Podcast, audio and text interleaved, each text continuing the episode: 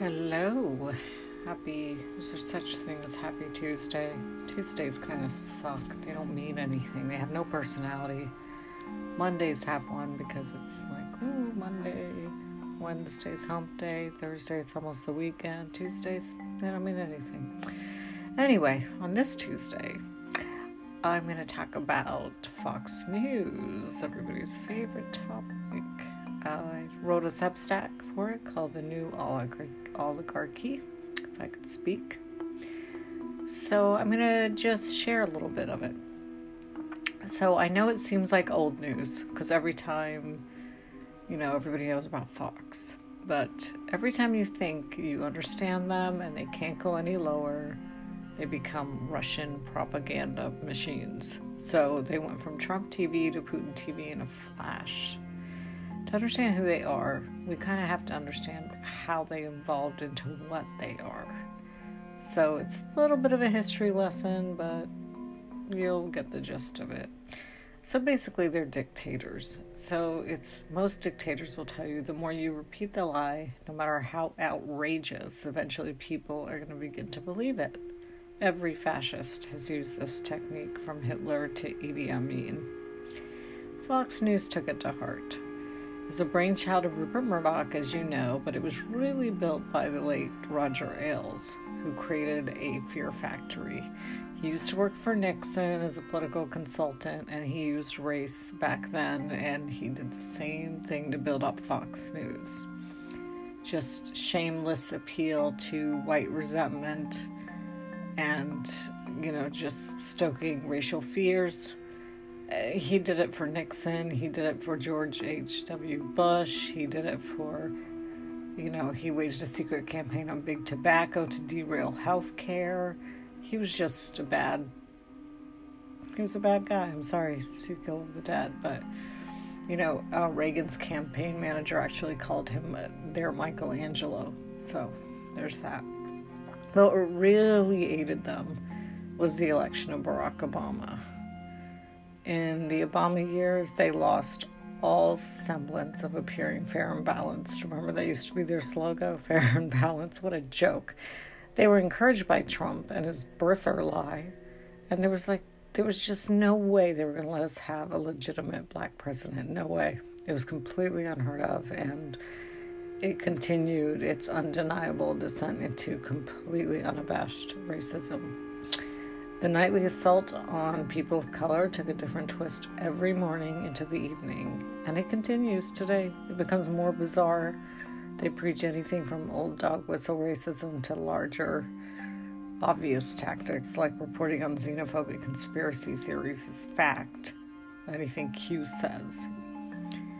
Um, but really, it started in the 80s. So that's when America really changed. A percentage of the nation gave into just unapologetic racism. They relied solely on basic primal, primal instincts and lazy stereotypes because it was easier than looking at yourself in the mirror.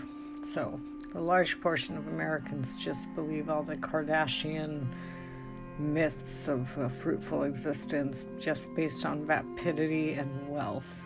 Like not giving back, no. You know, they're all little Ayn Rands running around. Anyway, the conservatives continued punking America, and most Americans, you know, that follow Fox News to this day think convinced they're millionaires just waiting in the wings for that next big idea. And if they work hard enough, they're going to get a large piece of that pie, that deluxe apartment in the sky.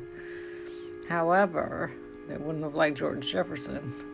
They can't let the immigrants and the POC steal their rightful jobs. They are owed everything through the sheer act of being born white in America.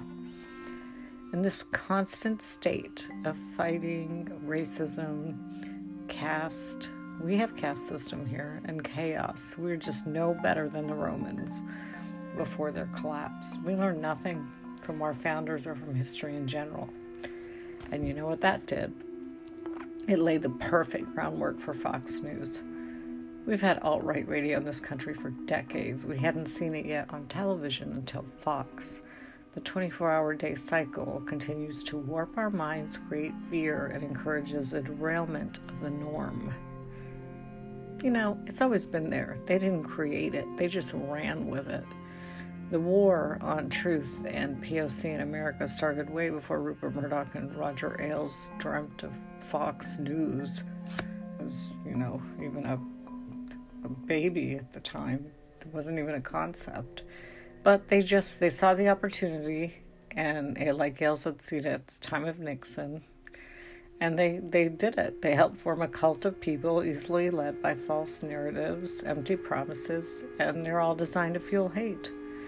And although Ailes is gone, his spirit and his vision lives on at Fox. A nation divided is easier to control. And if Fox viewers wander off that path of white grievance for even a minute, the pundits are there every night to remind them that they're valid, that you know, immigrants and black people are stealing their jobs. Unbeknownst to the audience, they played right into the hands of anyone in the GOP that is a dictator, basically, or libertarians, or any other bourgeois group trying to encourage infighting amongst the masses. It may have been perfect for Fox, but it was ideal for Vladimir Putin. He knew us before we knew ourselves. He has a quote about exceptionalism. And he says that, laughably, he says it's dangerous to encourage people to see themselves as exceptional. He brings God into it. We're all different. When we ask for Lord blessings, we must not forget God created us equal. Putin. Putin said that, really. Then, of course, later on, that month, he's giving a speech in Russia where he talks about Russian exceptionalism. so he's just a master, you know, of lying. So he didn't believe any of that former quote.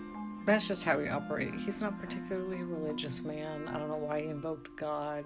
He only attaches attaches any significance to world domination and power. It's been rumored he cultivated Trump for years to take power. He saw in him a weak man, a man he could control. And he saw in us a flaw in our belief that we're the only exceptional democracy in the world. A perfect storm for him greed, failure of self reflection, lack of unity and focus.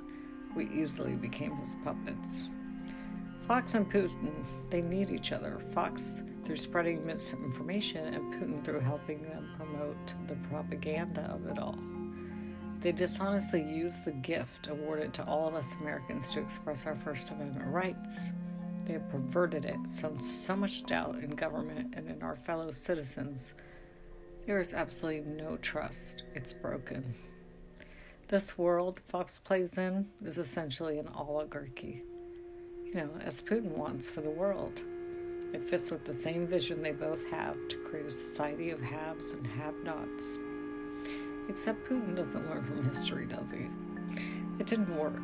Eventually, the broken system is going to devour them too, as it did the Romanovs. If anybody remembers, they uh, were killed by the Bolsheviks. There are no winners in this country with the decline of an American democracy. Not even those Fox News hosts that want to destroy it is going to emerge from this unscathed.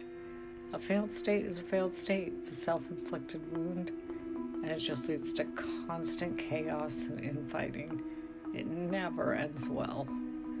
Russia, who they all appear to serve, is not going to save them, or North Korea, or Saudi Arabia, you know, or any other nation to which they're pledging their allegiance except for the U.S. So now they have the keys to their palace. So what? Like many before them, they fail to recognize that wealth won't buy their way out of what they created, what they thought they could control. People say they will pay no price for what they did, but they will. We all will. They send Nero fiddled while Rome burned. Putin and Murdoch will fiddle while America burns if we don't stop them. History can be on our side, but we have to fight for it. I was thinking of Mahatma Gandhi and his quote about remembering history will always have a way of truth, and love has always won. But you gotta want it, right? Like he did. And I'm not saying go starve yourself, but anyway, namaste. Hopefully, we also get through this together. Stay safe, everybody. Get vaccinated. Thank you.